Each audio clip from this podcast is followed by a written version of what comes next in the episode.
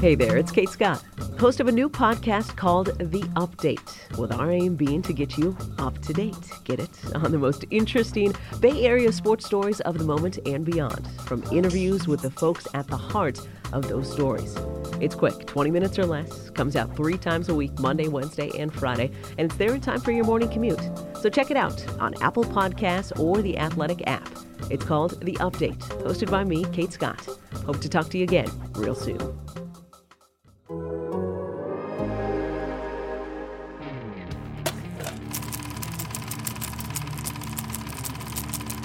Man, you gotta get a you gotta get a, a cheat sheet or something. That's terrible. That'll kill us. You like that? You like that? I'm just about that action, boss. You cannot lose games in the NFL and still win. You are listening to Run the Film with Kirk Morrison and Ted Nguyen, only on the Athletic Podcast Network. Welcome, welcome, welcome, welcome, as always, everybody, to the Run the Film podcast here on the Athletic Podcast Network. I'm Kirk Morrison alongside my buddy Ted Nguyen, and we've got a what we call, I guess, NFC Championship, uh, an AFC Championship edition coming up this week as we preview the NFC AFC Championship games and we review the divisional games of last week. We'll have the Ringers, Robert Mays. He'll join us in just a little bit. But first, the news and notes of this week. Um, Ted, let's let's start with the new head coach of the Cleveland Browns, right? You got it. Kevin Stefanski, the offensive coordinator of the Minnesota Vikings, even though the Vikings lost, and we'll get into that in just a little bit, but he becomes the new head coach of the Cleveland Browns. What's your take, and what do you think he brings to the table offensively for what Baker Mayfield and his team has right now? Well, as, as far as offensively, I, I think that type of offense really fits his skill set, you know, with the, the bootlegs and – I think he'll bring in some RPOs. Um, and I just I really love that outside zone type of offense for Baker Mayfield, and I, I think it works out. But as as far as pedigree, um, it, it's hard. You know, like I don't know much about the guy, uh, other than he was the offensive coordinator for one year. I know he has good rep around the league, but I mean, what do you think about his pedigree. I mean, do you do you see him as a head coach, and do you think his resume kind of uh, kind of fits what you're looking for in a head coach? That's always the the tough part, right? Because when I think of a head coach, and you know, Ted, I just came back from one of those coaching conferences, right? Um, and so the one thing that I always look for is is what kind of culture is he going to bring? All right, that that's the number one thing. Um, it's something I just I kind of learned over the last couple days being around a lot of head coaches.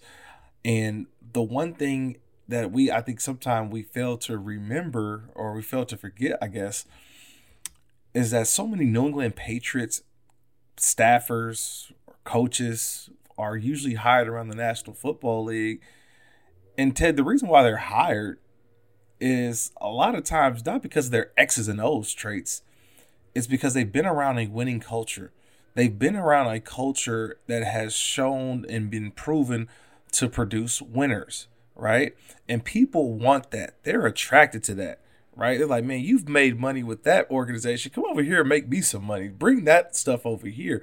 And so I think that's where the Cleveland Browns have been trying to figure out who's a guy that we can bring in. Maybe it's the owner Jimmy Haslam saying, I got to bring in a, a guy who's who who fits the culture, who wants to change the culture, right? And if you think about some of the previous hires, is was Freddie Kitchens going to change that culture? No. Was Hue Jackson going to change that culture? Not necessarily because he didn't come from that pedigree. He didn't come from that winning culture. So when you just look at just some of the past coaches uh, over the last couple, last couple for the Cleveland Browns, I don't know if they were getting somebody who they really trusted in terms of changing the whole thing around. Now, Kevin Stefanski, is he a little bit different? All right, he comes from obviously the Minnesota Vikings, and they've had a culture of definitely winning. They've had a definitely a culture of hard nose, um, uh, you know, kind of a, a hard a hard nosed coaching style from Mike Zimmer. But he's been he, he was there for so long, so he doesn't know anything different, right? He was with the he's been with the Minnesota Vikings since 2006, Ted. So he's seen the ups and the downs, but do we generally say that the Minnesota Vikings have a winning culture. No, they have a good culture. They win games, but they are up and down. They don't have that same consistency. So hopefully that's not too long of a rant because I, I literally I just don't know what he's going to bring to this position, Ted. Yeah, and another area of concern was that they pretty much took Josh McDaniels out of the running for being a head coach there because they they he wouldn't kind of adhere to what they wanted uh, as far as uh, Jim Haslam and Paul DePodesta. And you know they, they wanted a guy that would fall in line with some of their beliefs and the way they do things. Uh, and they even want Stefanski to present them with their game plan and have their approval uh, reported by Dustin Fox uh, before games. And to me, that's kind of problematic. Uh, yeah, especially because they don't, they haven't won. So the way they've done things haven't worked. And plus, why would you present a game plan that's full of X's and O's to two guys that don't understand X's and O's and have to get their approval for it? So, so those things make me kind of wonder whether this gonna, thing's going to work out. Yeah, I, that's. I'm just gonna. I'm gonna taper my expectations right now. You know, I, I just don't want to put anything out there just because. And remember, his expertise is supposed to be what as offensive coordinator, and yet he's been doing it for less than two seasons. So now you go from being and it, it's almost going down the same road as Freddie Kitchens, except he's coming more from a culture that has been the underdog that have done less. I mean, done more with less right at the quarterback position, and not necessarily recently because they got Kirk Cousins, but you know he was part of what they had Case Keenum and things like that. So, you know, am, am I all am I giddy about it? Probably not, but hey, that's where Cleveland is, and this is why they're continually in the same cycle year after year. But you know, a little bit of college football. All right, I know this is the our our NFL, which we love so much, but if we run the film back on Monday night's national championship game, I think a lot of us had to look in preview about a guy who we think is going to be in the National Football League as the number one overall pick in Joe Burrow, the quarterback of LSU, probably the best, I guess, year of any college football player ever. I would say, in terms of the production, the Heisman Trophy, the national championship. He did everything. I had a chance to have his first game this season, Ted. So, week one versus Georgia Southern, sat down with the kid. And I actually had him the year prior too, as well, when he first transferred over to LSU. So, to watch and see how he's grown just as a player, because, you know, his junior year or his first year at LSU, completely different offense then they changed all the way completely, introduced more NFL concepts with Joe Brady as their offensive uh, assistant now. And he just looks like the number one overall pick, right? He's from the state of Ohio. Cincinnati Bengals, the number one overall pick. To me, I think that he's gotten better each and every time that I've seen him, Ted. It's hard for me if I'm a Cincinnati Bengals fan that I want this guy to be my quarterback. Yeah, I agree. I think that he made some huge strides, not just because you know, just because system changed. I think um, I read a story about him really working on his technique and his arm strength because watching him his first year at LSU, I, I was really concerned with his arm strength and his ability to make all the throws. And this year, you know, he he still doesn't have the strongest arm, but he definitely passes that threshold as far as making all that all throws and then every other area of quarterbacking he's so strong in as far as his accuracy, his ball placement, his reads, his toughness. Um, and, and, he could run too. I mean, there were times where he was running away from some some top tier Clemson defenders in that game, um, and he just has such strong pocket presence that you know he to me he he is a sure surefire number one pick, and I, I really can't wait to see what he, he does in NFL. Yeah, I, think so too. I think when you look at the, the, the, crop of quarterbacks that are coming out in this draft, Ted, and that's something we're going to get a chance to analyze this off season. With you know now you got Joe Burrow, we know Tua Tagovailoa, who also announced that he's going to be coming out in this draft. We know Jake Fromm is going to be out. Jacob Eason from Washington's coming out.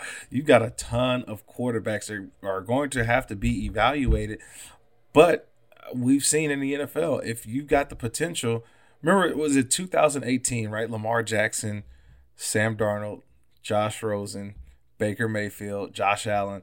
and everybody kept saying, "Oh man, these guys are going to sit the entire year. They're just going to sit in there in red shirt and and we don't want to play them." And literally, all five of them played. It felt like right after like the five, fifth or sixth week. So um, I think we're going to see this crop of quarterbacks. Um, just depends on how many I think go in the first round or just even get drafted in the first couple rounds. So I think we may see a boatload of quarterbacks with the opportunity to go play right away. Yeah, for sure. I mean, it's a quarterback driven league, and, you know, nobody has patience to develop anymore.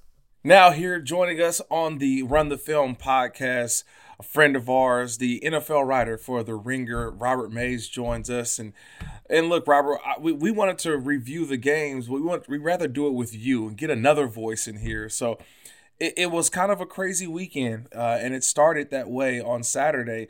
And then Sunday kind of rolled in, and we kind of expected a couple of the games the way they went. But I guess the game that I want to start with, obviously, is going to be the 49ers and the Vikings first. We had a goal going into this game. We thought the team that got over 30 runs would win this game, and we truly look at that as a team goal.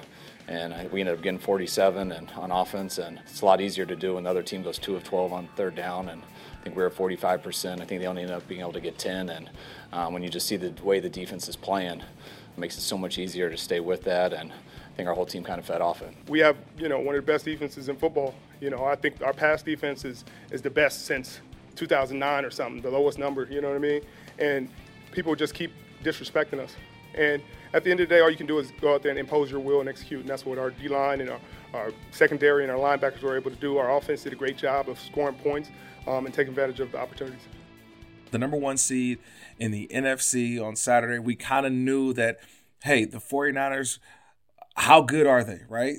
Could they handle having a bye? Could they handle uh, Jimmy Garoppolo in his first playoff game? Like all the factors for San Francisco, and we just saw Minnesota go on the road, beat New Orleans. You know, Kirk Cousins kind of exercising his demons, and so we knew the matchup was going to be an interesting one. But at the end of the day, the 49ers just overwhelmed them. They won 27 to 10. What was the biggest thing that stuck out to you, Robert, when you watched this game? I just loved how the 49ers had a way to find offense that wasn't a passing game funneled through George Kittle. That's my favorite thing about watching Kyle Shanahan try to solve problems is that he eventually finds solutions. And I went back and watched that game a little bit yesterday. And what struck me is just how diversified, how deceptive, and how creative their running game is when they need to lean on it. I mean, you just have so many different types of schemes. You know, we think about Shanahan and you really just consider, you know, this is an outside zone heavy play action team. But then you go back and you watch some of the stuff they're doing, and they're lining up in split backs with Kyle Juszczyk and and, uh, and a running back back there, and they're running you know gap and power plays out of those schemes. They're running all sorts of stuff with you know different sorts of ghost motions and everything else to help out his players. It just I love watching him have to figure out a football game and I think that against this Vikings defense, that's not always an easy task. And he did it relatively easily. Yeah, and, and uh, one thing that's underrated is how they keep finding these players to replace their their injured players. Like Weston Richburg, their big money center went down, and Ben Garland was a big part of why they were able to run some of those gap scheme runs. He was pretty dominating at, at center, and then you know you have Dre Greenlaw replacing Kwon Alexander. Uh, I mean, he, you know, Kwon was back, but then Greenlaw had a pretty good game too. Um, another, you know, when you were we were watching, you talked a lot about how they use a lot of split backs and their run game was so strong. What do you think about the, the Vikings playing so much two deep against, um, you know, 21 personnel and uh, playing two deep against that San Francisco uh, running attack? It's so interesting because it's kind of, in a way, what New England did early on against the Titans, right? where you have this really run heavy team, but it seems like they're more afraid of getting gashed by the play action stuff than they are about letting a team just line up and run the ball against them, which I can understand. You know, I think you'd rather die six yards at a time than let a team rip off huge games against you. But over time, they're just going to bleed it out. And that's exactly what the 49ers did. And I think what you said about the, those guys coming in in situations is so right. And then getting folded into what they do, right? like Raheem Mostert was not supposed to be a focal point of this running game coming into the season, but injuries give him a role, and he's really taken it and ran with it. And I think that it's really given their skill position players, especially, such a variety. They have just so many different types of guys who do different things well. It just seems like they can come at you from like 20 different angles.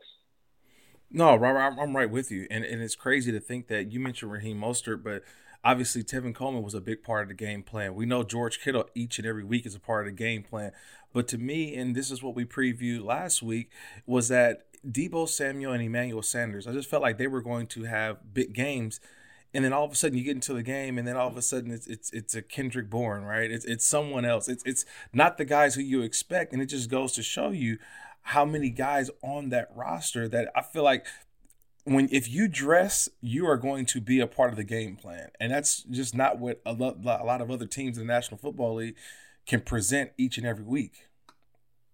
It reminds me of the Saints, right. where any single person on the field can be a threat to make a play at any time. Because I, I talked to Luke McCown about this when I wrote about Brees and uh, Sean Payton a couple weeks ago, and he told me that the Saints are just going to do on offense what makes sense. They're not going to do thing, something that's harder than it needs to be. And that's kind of where the Niners seem to be as well. They're just going to do whatever makes sense when it comes to moving the ball. And it doesn't matter who the ball is going to. Ted, have you talked to Kyle about Kendrick Bourne? It seems like he has a soft spot for Kendrick Bourne. Every time he does something, I'm like, this is a, a big moment for Kyle Shanahan. Yeah, no, I haven't talked to him directly about Kendrick Bourne, but he has talked a lot about Kendrick Bourne uh, just having a strong camp, and we've heard it, bef- you know, in years, a uh, year before that, but he didn't really come out. But Bourne just keeps making big plays and big moments, and um, what's interesting is the, the, the guy that the the Niners coaches talked about most during offseason was Trent Taylor, but you know he he's been injured, so it'll be interesting to see what they could do when they actually have him back in the lineup. Uh, but just moving towards the, the Vikings, uh, what do you think about their outlook? You know, because they have a they're supposed to be a strong defensive team, but it just doesn't seem like they can stop any of these elite offenses. And it just seems like their offensive line just always lets them down in these uh, these big games. What do you think about their outlook moving forward?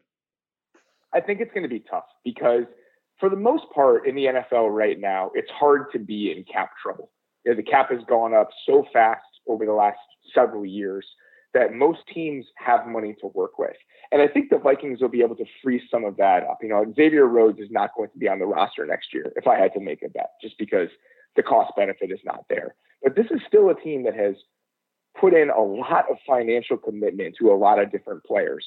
So I think the roster is going to look different. You know, I think a lot of some of the higher profile, higher price guys are going to be gone, and they're going to need to retool. I'll be curious to see what the secondary looks like next season because Mackensie Alexander's, if I believe Alexander's a free agent.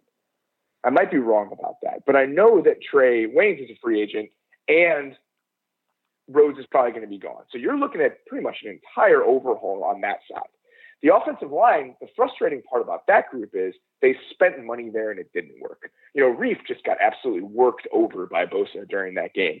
And that was supposed to be a huge pickup for them. So they're in transition. You know, this is a group that we've kind of expected the status quo from for the last several years. A lot of the faces have been the same. And I don't think that will be the case next year. And even beyond the personnel, you move into the coaching staff.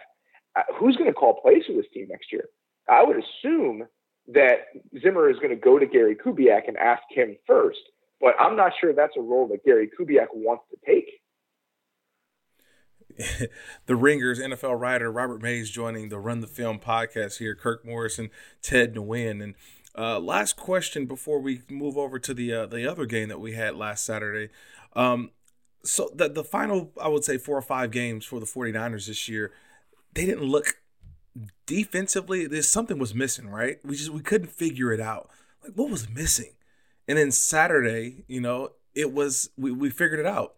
It was Dee Ford. It was their offseason acquisition of number 55 and that pass rush just looked different. It looked how it looked in the first part of the season, and it really made this team look complete defensively.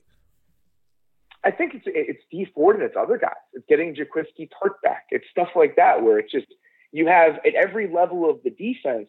People, I mean, Kirk, you know this. And Kwon, yeah, defense Kwon coming back too. It's yeah, and it's like in Kwon too. Yeah, and that was even a surprise. I, I wasn't even considering him because they didn't have him for most of the season. Right. But you know this. Defenses are such it, if you take one piece out, it makes the other pieces around it weaker. It's not just about having one guy in there. These are complete units that work in concert with one another. So when you put a piece like a Jaquiski Tartt back into the into the lineup, then you, everybody else in the secondary gets better. You have a sense for guys. It, it just it becomes when you it's uh, uh, the sum is greater. The, the the whole is greater than some of the parts. I mean that's exactly what it is.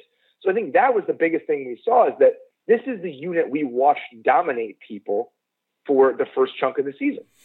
It's crazy to think, man, that when you watch that 49ers team, they're kind of what we saw for the most part of the season. We saw that in their game last week. I mean, in in the divisional round. Now, when we shift over to the number one seed in the AFC, we did not see what we saw for at least the last 14 weeks of the season when they just won 10 games plus games in a row with the Baltimore Ravens and the Tennessee Titans going into Baltimore and winning that game. I thought that players understood the scheme, some of the keys of trying to stop him. You saw where he gained yards. They were getting him into the between the hashes and the numbers. And when we defended, you know, from number to number and made them go laterally, they weren't big plays. And then we were able to get some stops. And you know, could have been a lot better if we were able to get them off the field on some of those third and long situations, but we didn't. And, and we played great red zone defense disappointed that we didn't play the kind of football we needed to play to win the game. Uh, that'll that'll stick with us for a long time, uh, but we'll move forward from here. I thought our guys practiced really hard, did the best they could, uh, but we didn't play a sharp football game for sure. What you attribute that to, I guess you can theorize on a lot of different things. Uh, I just throw it right to you, Robert, and say, what did we miss? Like, how did this happen? I think the margins are slimmer than people are giving it credit for. You know, this is a team that moved the ball extremely well. I think that for the most part, their offense was frustrated in small ways that it hadn't been all season, but it still moved the ball pretty well. I think the difference was twofold. One, you don't get those high leverage fourth down plays that you've gotten all year. And I still think you go for those every time. That's who this team was. It just didn't work out this time around. Two, turning the ball over.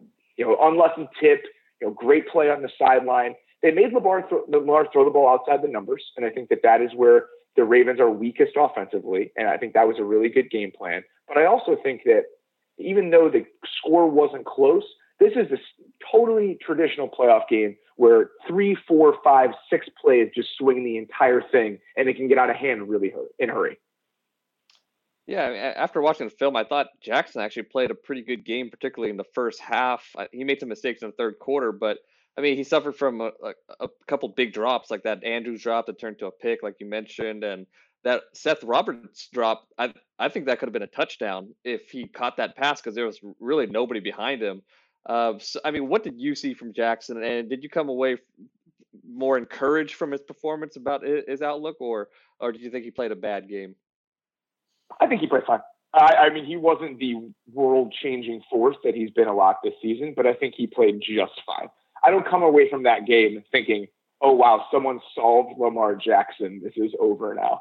I think if the Ravens run it back next year, they're going to be a pretty darn good football team. The, the problem was, I think that the complexion of the game was different than other games they've played too.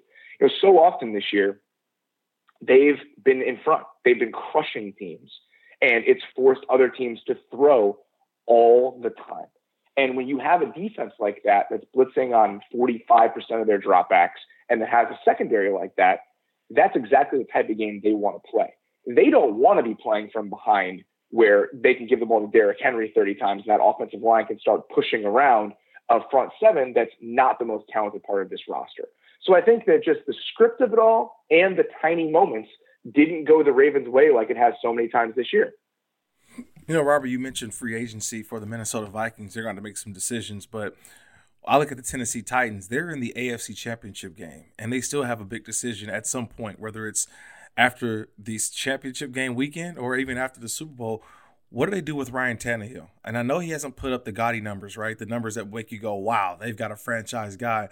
But man, has he given this football team stability at the quarterback position. We saw him make some plays with his legs uh, against the Ravens, but they're like a, they're like a completely different team. Where does Tennessee go from here, regardless if they make it to the Super Bowl or not? I think when it comes purely to resources, I would probably give him something in the Jacoby Brissett range. Okay. I'm sure he's going to want more than that, but that's what I would try to do if I were Tennessee. I, I think that a one year franchise tag is pretty steep. I'm not sure if you'd want to commit those that kind of resources to a guy for a single year only to lose him. So I think that trying to cover yourself and giving him something more like a two year deal with a good chunk of it guaranteed, maybe the safer option. I, I think that by giving him that rather than franchising him, you know this, when you franchise a guy or you give a guy a, a slightly long term deal, it sends a message to the locker room. Right. I think that giving him an actual contract rather than giving him the tag and letting people know this is the guy kind of locks in this version of your team. And I think this version of the Titans can be pretty good. This is a team with $60 million in cap space next year. And I think that they can add a couple pieces. And I think that Tannehill has really unlocked who they want to be offensively. Yeah, I agree. And I think that the Titan they're going to have to pass against the you know the, the Chiefs. Obviously, they can't. I don't think they could stick with this formula of passing under 100 yards and uh you know running Henry so much against against Chiefs. Obviously, because we saw what they did. Uh, do you think Tannehill could could carry this team past the Chiefs if he has to with his arm? I think he can make those plays. I mean, we saw it last time they played against the Chiefs. I, I think the Ryan Tannehill stuff that's kind of crept over, over the last two weeks is so silly to me. I mean, I wrote after they beat the Ravens that it was the most important move any team made this offseason, trading for him. It saved their entire season, and it showed that it was a roster worth saving. Even if he's not doing anything right now, he was the most efficient quarterback in football for the final 10 games of the year. This is a passing game that can find that gear if necessary. I mean, I love the pieces, I love the scheme. You don't me, Ted. If the team's using play action on like 40% of their dropbacks, and that's like the the bulk of their passing game, and that's exactly what it's made up of. That's what I want to see. I mean, this is the type of offense I love watching. Not when they run the ball 30 times a game, but when they're doing hard play action on first down, they're taking shots, they're getting the ball in AJ Brown's hands. And I just think that Tannehill is the right guy to facilitate all of that, even if he's not a superstar every week. The Ringers, Robert Mays joining us here. And I'm just going to shift to the divisional round game in the AFC, the other one, right? Houston, Kansas City. When you're down 24 nothing, uh, you know, if you don't have a good locker room, things can go the wrong way for you. And the guys all hung together, and uh, we've talked about the strength of it, and they uh, did a great job, along with our fans. I thought our fans were tremendous. So uh, nobody nobody out there gave up and they all stayed and uh, cheered us on. The biggest thing that I think I was preaching to the team was let's go do something special. Uh, let's go do something special. Everybody's already counting us out. Uh, let's just go play by play and just put our best effort out there. And uh, I mean, obviously, I knew our, uh, as a team we had to kind of everything had to go the right way, but I thought the defense stepped up, special teams stepped up. O- offensively, we started making the plays we weren't making, and uh, play by play, we just chipped away at that lead and then got the half and, and came out the second half and kept firing we saw the lead Houston had, and all of a sudden Patrick Mahomes, the Kansas City Chiefs team, that offense, it takes off. They score 50 plus points. Was it more of Houston lost the game or just Patrick Mahomes and the better team won in that matchup? I just think that the Texans weren't equipped to deal with that Chiefs offense. I think they looked at some of the teams that had success for most of the season. They said, oh, well, Mahomes hasn't been great against man coverage this year, so we're going to play a lot of man coverage. And that works when Mahomes is slightly hurt and your defensive backs aren't the Texans' defensive backs. It's just lining up in that and just playing man all the time against that team when Andy Reid essentially knows what's coming and their players are better than yours, it's not really going to work out for you, especially when you can't get after the quarterback. That's the biggest thing. When you that the, when you look at the Colts game, things like that, they were really able to get after Mahomes on the inside in the interior. One, because he was a little banged up, and two, because the Chiefs were injured on the interior of their offensive line. Turay had a huge game for Indianapolis, that kind of stuff. It's the Texans don't have that. I mean, Watt is not 100%. Mitchell Schwartz had an incredible game plan against him. And if you're not going to pressure Mahomes and you're sit, going to sit there in man coverage, him and Andy Reid are just going to slice and dice you to death. I can't even, I can't remember an NFL team making it look easier than the Chiefs did on Sunday. Yeah, that was pretty much leading to my next question too. Is like you know obviously the numbers kind of show that the, the Chiefs uh, kind of struggle against man coverage, and I think that's a reason why the Texans decided to play so much man coverage. But th- the problem is they just don't have the DBs to run with these Chiefs wide receivers. And on top of that, like you said, they weren't they, they just didn't want to blitz him and they couldn't pressure him. You know, in hindsight, if you were Romeo Crennel, what would you have done differently? Oh, I have no idea. I mean, if, if we had, if I had that answer, I'd be an NFL defensive coordinator. I just know that at a certain point, you can't just sit there and man anymore. You have to do something yeah. a little bit different, whether it's trying to roll your safeties a little bit more than you are, trying to just play a little bit more match stuff because they, you, I mean, I'm, I do not know if you've watched all 22, Ted, but just think about how many switches and picks and things like that that the Chiefs ran. Mm-hmm. Even that Damien Williams touchdown is a little bit of a switch with Kelce sitting there in the slot at the original uh, outside of the play. I mean, they just had guys running into traffic so often. And when your players are worse and you're getting out schemed, I mean, that's how a blowout happens. And that's exactly what went yep. down. Yeah. And then, you know, moving on to the final game um, of the weekend of the divisional round, look, Russ, Russell Wilson and and Aaron Rodgers, if we watched that game, we knew that two of the better quarterbacks in the NFL were going to go at it. I think it's how we've found a way all year long. We just stick together and battle. And like I said, it's not always pretty, but uh, all that matters is you come out on top at the end. And our guys continue to find a way in those those high pressure situations they don't blink. There was not a guy on that sidelines that we were connected to that thought we weren't going to win that football game, and all the way till we didn't. And uh, that is what this thing has felt like the whole time, the whole year. And it's an amazing uh, chemistry. It's an amazing group and the leadership, and Bobby and KJ and, and Russ, and just the kind of stuff that these guys are made of. We're s- still terribly disappointed because we should still be playing. And at the end of the day, I feel like sometimes we pass over Aaron Rodgers as, as good as he is and then he reminds us of the kind of quarterback that he is and those couple third down conversions at the end of the game when Russell Wilson is waiting to get the football back. And I'm wanting to get him the football back. I wanted to see can he get it done. But Aaron Rodgers said no to that. And so at the end of the day, what's your biggest takeaway between Matt LaFleur and Aaron Rodgers and where this team is at now heading into the NFC Championship game? I thought it was such a perfect playoff game because I think that there's been so much commentary about Aaron Rodgers this year about is Aaron Rodgers still the same guy, this and that. He's not.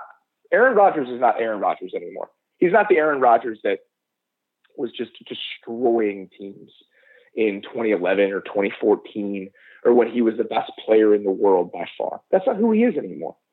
But the playoffs are self contained one week games where you just need to find ways to win. And it often comes down to, like we said about the Ravens, three, four, five, six moments. And I trust Aaron Rodgers to find some of those moments.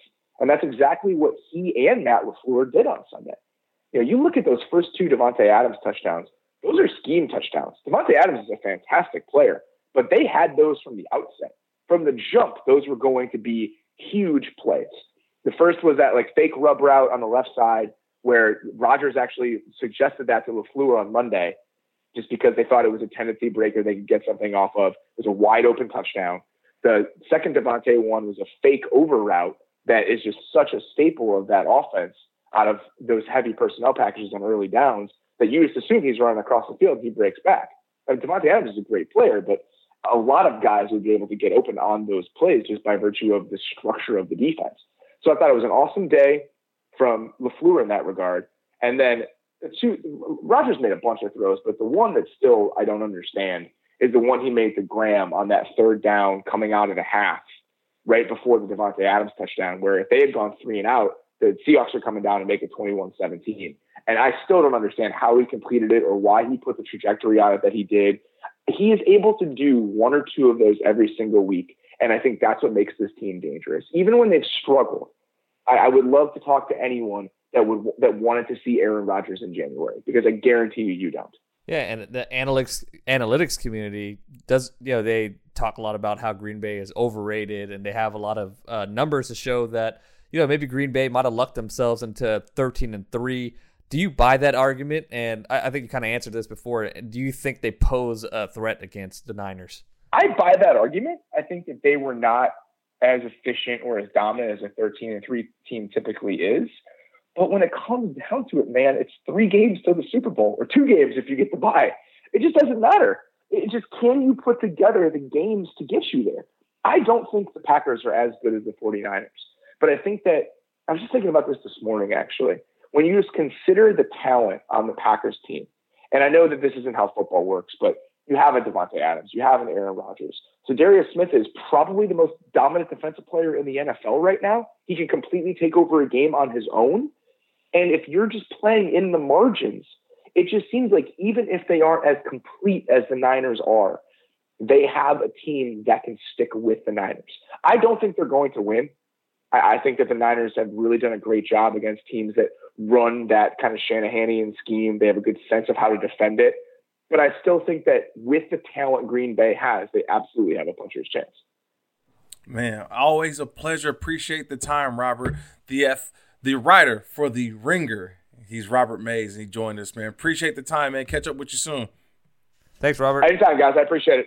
Thanks a lot. Oh man, thanks again to Robert Mays of the Ringer, man. it's great stuff to hear from him. It's always good to get different perspectives too, Ted. And but we do come to the point where now we got to preview these championship games. And let's start with the AFC first. The AFC will be up first. Their game, obviously, the Kansas City Chiefs taking on the Tennessee Titans. Kansas City at home again, right? At home, hosting this championship game big time opponent coming in. You know, they're going to try to control the ball, control the clock, really limit our offense, you know, possessing the ball. So um, it's a big challenge for us next week, especially to, to, get off to a way better start. We love it. We want to be the underdogs throughout the whole way. That's how we want it. What does it feel like? It feels like we letting everybody know what we're here for. We letting everybody know that we letting everybody know who we is. We establishing our identity, and uh, that's the attitude that we got facing the Tennessee Titans team that you know no one's expects there. I was in Nashville earlier this week, right? And Ted, everybody's like just finally getting on board with Nashville with with with the, with the, with the Titans, right? Like literally because they had no idea what they had throughout the season because of what happened with Marcus Mariota. Then Tannehill took over, and then kind of the way that they kind of got into the playoffs. It wasn't like they won out out. You know, it was the Texans allowing them, you know, kind of to win because they sat some players and people weren't on board. Even when they went into New England, they won and they opened eyeballs. But I think the win against Baltimore really opened the, the eyes of everyone in the city, has opened up people's eyes in the NFL. And you have to give them, I guess, a, a good chance to go in the Arrowhead and win this game. But if they're going to win this game, Ted, what do they have to do in order to beat the Kansas City Chiefs? They have to be able to defend defend Patrick Mahomes. I mean, mm. I I was one of the guys who really did not give him a chance against the Ravens. I, I thought they had a, a, chance against New England, uh, but I thought they were going to go in and get incinerated by um, the Ravens. But they they you know they beat them pretty handily, and um, I mean, like Mays talked about, there there were five or six plays that really swung the game. But you got to give credit to the Titans for making those plays. And man, Derrick Henry just looks like you know you can't tackle the guy. I mean, the problem is when you, when you load the box against Derrick Henry and he gets past that first level, he's he could outrun the defense. And mm-hmm. uh, we we saw that time in and time in again. He had two of the best um, two. You know, he had the best two game stretch of any running back ever in the playoffs. Uh, and, and, he's going against a Chiefs run defense that's not that good. And uh, we'll see if Chris Jones can play. I think he'll be able to play. He wasn't able to play the last game. Uh, the nose t- uh, defensive tackle for the, the Chiefs, and he'll he'll be a huge key in in stopping uh, the the run game. Um, but I mean, so the, the Tennessee Titans pass defense were they were 18th in pass defense DV, DVOA in the regular season, and they shut down Tom Brady and they, they really didn't shut down Lamar Jackson. I felt like I, I felt like uh, Jackson actually had a pretty decent game. There's just some bad tips. They did a good job of pressuring Jackson. Um, so, but the key will be can those defensive backs run with the Kansas City wide receivers? What do you think? Well, I know one thing is that they got Lamar Jackson out of rhythm right? Lamar is a great rhythm thrower, especially when they've got the running game going. And by me seeing that, you know, Mark Ingram was injured, it was going to be a difficult task. So now, what does Mike Vrabel have against his old team, right? As he's an old Kansas City Chief for the final parts of his career. And I think we all know that that defense of Tennessee has to stop Mahomes, like you just mentioned. And so the one thing that they cannot get going is allow the running game to start up because last week that running game was just ineffective. Really, they didn't usually go to the run game because of what? They were down 24. So it basically turned into a seven on seven tournament. All right. And uh, if I have, if I'm picking sides right now and we say, hey, it's seven on seven tournament, pick any quarterback in the NFL, I would have to put, uh, I, think Patrick Mahomes is one of the, my top picks if I can to take to any seven on seven tournament around the country just because of the way that he could throw the football. So, how do they disrupt that? All right. How do they create pressure?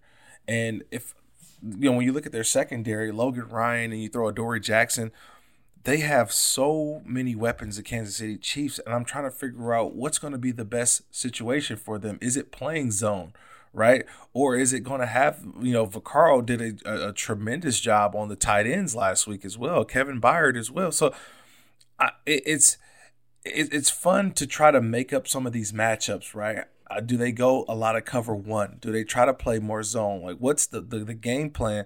Because I really thought that the safeties – were going to get worked last week by the tight ends of the Baltimore Ravens, and that didn't happen. And so now, can they find a way to to to contain Travis Kelce? because we know they're gonna move him around. The Kansas City Chiefs will. Yeah, Kelce's gonna be a huge key, and we'll see whether that hamstring injury does hamper him this game. I know he came back against uh he he came back against the um the Ravens. Yeah, no, no, it's the Texans. Yeah, the Texans. But I mean, you know, you, you don't know with the with those hamstring injuries, it's you you really don't know how it's going to heal. Um, I mean, have you had experience with hamstring injuries before? Yeah, I have. Um, there are some that are mild, and there are some that are you know the major ones. Um, the thing is, they can do some things to get him through a game, um, which is I, have actually seen guys have an artificial hamstring, if that makes any sense, to Ted. But literally putting uh, a ton of bandages on them and in a uh, a rubber band type of uh, material and attaching i would say about mid uh, i would say yeah probably like mid calf and it goes all the way up to right below i would say um, right right right below your butt cheek if that makes sense but it doesn't allow the leg to fully extend so you're it's like the leg is like permanently bent but I've seen guys play with hamstrings like that, and and they're effective. You just don't have the full range of motion. But sometimes guys are just like, okay, I don't have the full range of motion. I can't open up, but I'm still effective in short and uh, you know on, on the short, quick throws, right? And I think that's where Kelce can be, right, in the small area right? And that's where he's really going to work. Maybe it's going to be 0 to 15 where he can really dominate that, but he may not have the big playability where he gets down the field and get behind a corner or a safety or if they put a linebacker on him. So that's going to be the scary part for him is trying to figure out how much can he do and how much how far can he go. And if they're able to get something going with Mecole Hardman and, and Tyreek Hill, I think that's also going to be huge. But the one thing that, that Tennessee can hope to try to get, and this is how they win games, it's the special teams, right? Tyreek Hill got a little, you know, too uh, uh too comfortable last week, dropped muffed a punt, and it, it was re- um, they recovered. Uh, the Houston Texans recovered. It was just those little plays in a game in which can swing them. Now Kansas City got one as well, but Tennessee, this is how they win, right? They want to muddy you up they want to make it a physical football game. That's how they're going to do it. They want to dictate the terms of this football game. And I'm wondering, can the Kansas City Chiefs defense hold up to that? Right? I know Terrell Suggs can still hold at the edge, but can the other, can those linebackers, can they hold up against trying to tackle, like you mentioned, a guy like Derrick Henry if he gets to the second and third level? Yeah, that's gonna. I mean, he had I, I believe he had 188 yards rushing when they played against the the um, Titans in the regular season, and yeah, I, I don't know. I really don't think the Chiefs can stop Derrick Henry, but I mean, the thing is, will it matter if Mahomes is just you know he's 100% healthy now and he, he's throwing bombs. He had a pretty good game against uh, the Titans too, but they were in Tennessee. Um, so I, it's going to be tough. Yeah, and then I think in this game, the one guy who has kind of, you know, shown to I guess, be the leader of this team over the last 10 weeks, right, has been Ryan Tannehill. And Ryan Tannehill, to me, Ted, is doing just enough, right? He's playing with great poise because he's not throwing for a ton of yards, right? You know, in the wild card round, he threw for 70 yards. And then last week versus Baltimore, he throws for 88 yards and two touchdowns. And he also ran one in as well. But he's not being asked to have to go win the game. And that's what concerns me if I'm a Tennessee fan is that if Patrick Mahomes goes up two or three scores and now we're going to ask Ryan Tannehill, hey, bring us back, right? And you got to find ways to get the ball down the field. And if Kansas City's playing that defense where they're just sitting back in coverage and waiting for you to throw, that's going to be tough for him to find some windows. And now you got the pass rush, right? Frank Clark coming down, now Terrell Suggs coming down, breathing down your neck. And you mentioned it, Chris Jones. Now, if he's healthy, now that pass rush is caving in. That's what I think if I'm Tennessee, I'm be scared about is that if trying to play from behind. They played well ahead over the last couple weeks. But if they get down and they get behind, how do they handle it? How do they come back? How do they find the offense? when running a football may not be available to them. Yeah, and I think it will come down to Ryan Tannehill because I mean the Chiefs are going to score points, and uh, I, I, think the last couple of weeks the the Titans were trying to protect Tannehill because they, they knew he wasn't great against the blitz, and obviously the the the Patriots and Ravens are two of the most heavy blitzing teams in the league. The Chiefs don't blitz as much, and I think that this will be the game where they, they have to unleash Tannehill, and we'll see if he could perform and and put some because he he did have stretches during the season where he put up some pretty gaudy passing numbers. So he's not just he, you know he just he's not just a game manager. He's shown that he can be an explosive passer, and if he could do this in this big of a moment, then I, you pretty much got to sign him. Like if, if he if he comes out and passes for like 300 yards, four touchdowns, right. you, you, should give him a contract right there. Yeah. So Jonnu Smith, AJ Brown, Raymond Pruitt. I mean, they're going to have some guys they're going to throw the ball to, and uh, if they, like you mentioned, they win this game, you got to give him nothing but total props. And I think on the Kansas City side, um, you know, for them, it's just going to be how can they dictate? Can they start fast? Last week did not start fast, and I don't know if this is the team you want to go down to. I feel like they do have an identity. The Tennessee Titans do that. If they go up like you know, Houston went up in the divisional round, I don't know if Kansas City can come back from that because we saw even against the Baltimore Ravens, they were running the clock down to within five seconds every time that they snapped the football, just shortening up the game, not allowing them to have the opportunity to make plays and get back out on the field. And I think that's going to be the one thing that I'll be watching. But if I have to predict this game, which uh, I'm going to give you my score, um, I just don't see Kansas City losing this game. They're playing this game again, the AFC Championship game at home. So the fans remember last year where nothing is ever ever guaranteed or nothing is ever finished. They thought they had the game and there was the Dee Ford offside penalty where they thought they had beaten the Patriots. They didn't. The Patriots even drove down and won the game in overtime after scoring late in the fourth quarter to get the game into overtime. And so I think this fan base senses it. And a lot of guys on this team remember from last year that they didn't get the job done in the fourth quarter. And they know how they got to play they have to play for 40, I mean, for 60 minutes, four quarters. They have to do it. So I'm choosing the Kansas City Chiefs to win this game. And I think it's more of a game of 31 13. I think that's, they're going to put a ton of points up. And I'm not sure that Tannehill and that offense gets more than 13 points.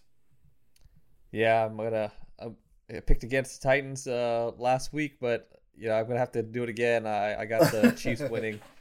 I'll say I'll say 35 to 21. I I think they can score 20 points. Yeah, I I, I mean they they're, they're going to we know they're going to score. Like Kansas City's going to score, but Tennessee, I just have no idea. I'm still yeah scratching my head a little bit on how they're going to be able to score a ton of points. So uh, that's the AFC matchup. And I think the the uh, the main event the, of the if you want to see the two matchups, the main event would definitely have to be the second matchup, the NFC Championship game. The Green Bay Packers they travel back to the Bay Area to take on the San Francisco 49ers. It's a rematch of the game earlier in the season in which Green Bay literally just did not show up. 49ers just ran all over them will be different. I mean, that game got away from them early, and um, that's definitely not the team we're going to see this week. I mean, everyone knows how good Green Bay is, um, how good their coaching staff is, how good their players are, how good their quarterback is. I don't think they've lost a game since then. So, I mean, I think that game really holds zero relevance in what's going to happen this Sunday. They're a great football team, have a great front, obviously get after the passer, and excellent uh, pass rush. Really good on the back end, smart. They play the time clock of the, of the pass rush really well. Obviously, their offense has a number of uh, studs you know, Jimmy's had a really nice season and got a, a bunch of backs who've had uh, really good years. A rookie receiver is a very good player. Obviously, picking up Emmanuel was a nice pickup, and then you know you got the tight end. So one of those games where we we know every possession is going to be really important and it's going to be loud. This is where it gets really fun. There's only four teams left, and we're one of them, and we've got a legitimate chance. But I think it's a little bit different now, right? This is for all the marbles. This is I guess a lot of time earlier in the year, it was kind of had said that they didn't really get up for the game or the travels, just things. They had so many excuses. There is no excuse now, and so I'm trying to, as I evaluate this game before it happens, for you, Ted. I'll start with Green Bay. What does Green Bay have to do against this 49ers defense if they want to be successful? They have to do whatever it takes to slow down the pass rush. So that you know, hard count. Aaron Rodgers is great at the hard count. They have to use a lot of hard count. They have to do things like run screens, uh, maybe put some draws draws in the uh, the game plan. Uh, but right now, I mean that pass rush for the, Niners, especially with Dee Ford back, like you mentioned with Robert Mays, they just look way too good right now for any any offensive line to handle. I mean, the, the Packers have a good offensive line and they're, they're going to get healthy uh, for this game, but um, it, it's still a daunting task, and you have to just do whatever it takes to uh, slow down this pass rush a little bit. And I, I think the first time that they played in the regular season, when the Niners trounced him, um, Rodgers held the ball too much. There was some opportunities he could have taken that um, that might not have gotten big chunk yards, but he has to stay in rhythm, and uh, he can't get sacked five times again like he did in that first matchup. Uh, but Rodgers has to play in schedule and on third those third downs when he has to make plays. Yeah, you can extend those plays, but on those early downs, just take what they give you and um, don't get uh, don't get fall into that trap of those uh, getting falling to, getting too many negative yards. Yeah, uh, that's interesting that you you know brought that up to start.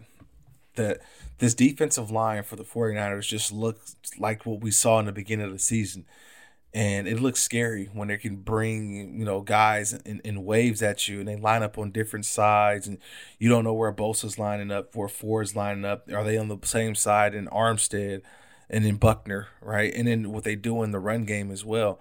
And so to me it's like you mentioned Aaron Rodgers but he's on the road. So how does he dictate the snap count? How does he try to slow them up right and then having Kwon Alexander back, which I didn't expect him to play as much as he did the week prior. I mean, the divisional round.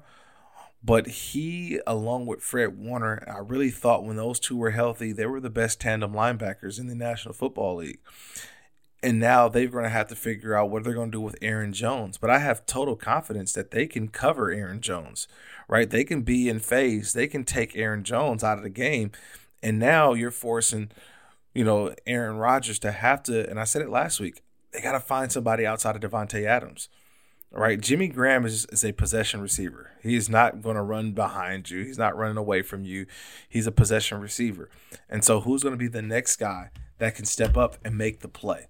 Right, that's where if I'm Green Bay, I'm going to need someone outside of Aaron Jones and Davante Adams to make a play. So whether it's Geronimo Allison, whether it's Valdes-Scantling, you know, Kumerow, whoever, someone else has to make a play or plays throughout this game because right now the 49ers defense at front they're just getting too much pressure and Richard Sherman is pattern reading everything right he uh, if anybody's benefiting the most of this his defensive line being intact is Richard Sherman because he's jumping any route zero to 15, like easily, because he knows the ball has got to come out quick.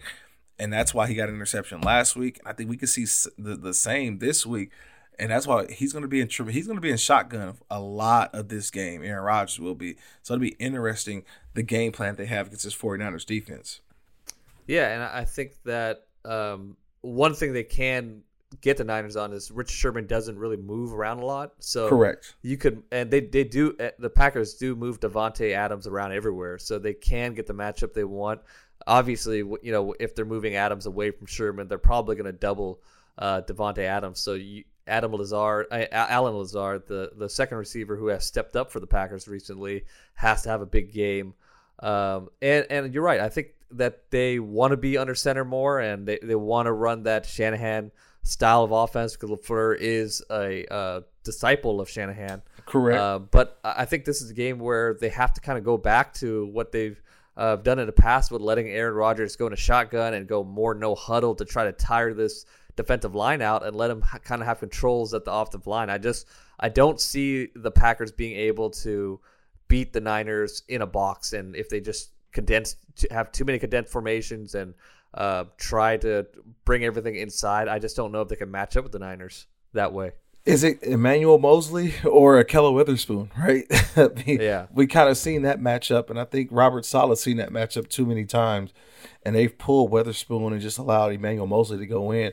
I'm like you mentioned, I'm going after the corner opposite Richard Sherman and see what if I can get something, see if I could force some coverage uh, to that side and maybe get a one on one on Richard Sherman's side, maybe but it's still something that I would look into uh, uh, uh throughout the game because that's kind of maybe the only weakness right now on this 49ers defense. Yeah, I agree. Um, so, I mean, I think they'll try to double Adam. If Adams moves to Moseley or Witherspoon's side, they'll probably try to double him with the safety.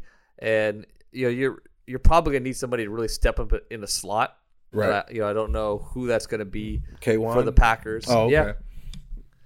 Uh, Yeah. yeah, K K1's gonna be a nickel, but I, Mhm. for the Packers, I wonder who that guy will be. Jimmy That Graham matchup did for make- him, right. Yeah, yeah. Like Jimmy Graham made some big plays um, against the Seahawks, but you know we'll see if he can do it again. He's been kind of inconsistent, so uh, just a really tough matchup for the Packers. Uh, but it's hard to count Aaron Rodgers out. Mm. 49ers offensively, um, Jimmy Garoppolo, right? This is a big game for him. And, you know, a lot of times everybody's saying, hey, Jimmy hasn't won a game yet. Jimmy hasn't won a game, or his defense is winning this game. Jimmy Garoppolo against the Vikings threw for 131 yards, right? And had an interception.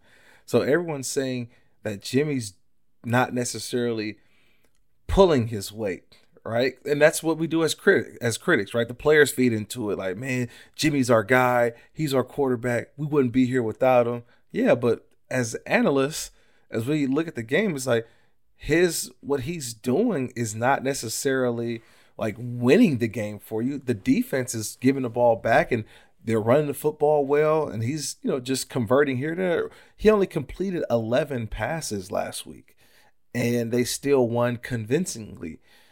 If Jimmy Garoppolo gets into a shootout with Aaron Rodgers, is that a good thing or a bad thing for the 49ers? Because I think for me right now, it may be a bad thing because I don't I want to see what his decision making will look like when the game's on the line because we didn't get those opportunities too often. Maybe just the one game um, against Seattle, which I think they got bailed out at the end by a call, and then he made a nice completion on a uh, was that a I think it was a third or fourth down to, to George Kittle against New Orleans. So now we want to see is can you do that in the playoffs? Yeah, I think that's that would be Green Bay's best chance at beating the Niners if they put Garoppolo in that situation.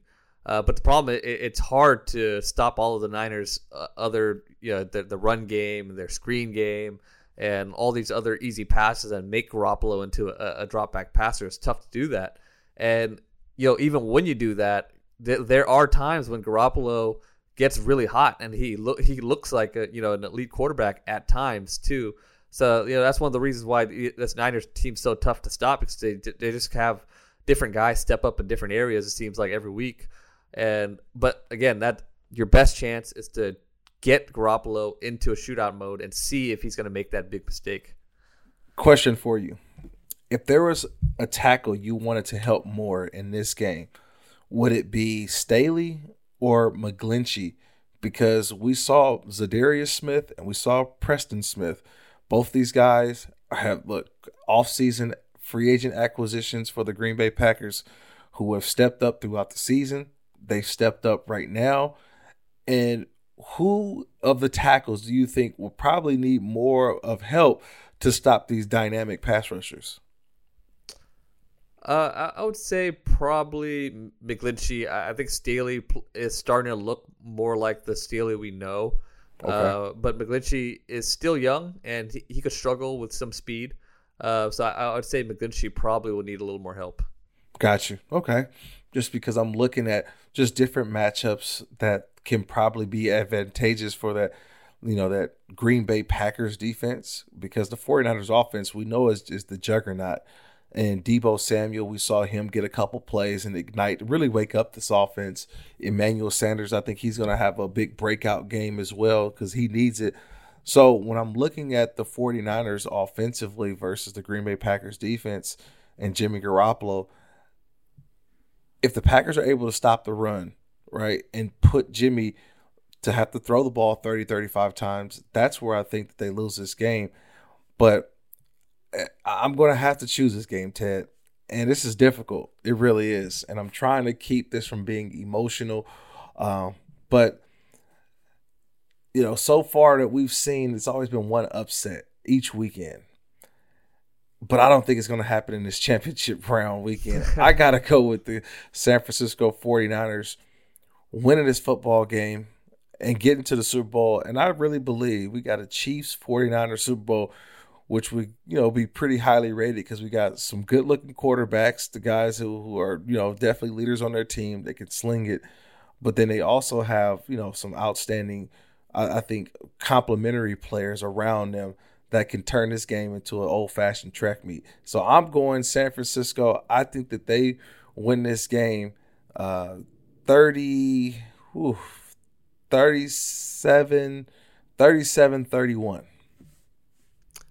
37 31. Oh, you got a shootout. Uh Uh-huh. I I think I, I'm going to go with the Niners. I'm going to say 28 21. Mm. You got to throw some field goals in there, man. That's why I always like throw some field goals. Robbie Gould's gonna get his opportunities, right? Mason Crosby will have a couple opportunities, but um, yeah, I think that for the most part, I give the 49ers just a slight advantage. I think special teams wise, they're about as equal, but the 49ers just have a little bit slight more advantage in winning this game. But it's like we wouldn't be surprised if Aaron Rodgers plays out of his mind and the Green Bay Packers win this football game and go to the Super Bowl. But that's why we got to watch the games, Ted. Yep. All good, man. Well, that's been our preview for the NFC, the AFC Championship weekend. As always, this has been Run the Film on the Athletic Podcast Network. I'm Kirk Morrison for Ted and the Win. We catch y'all later, everybody. Peace out.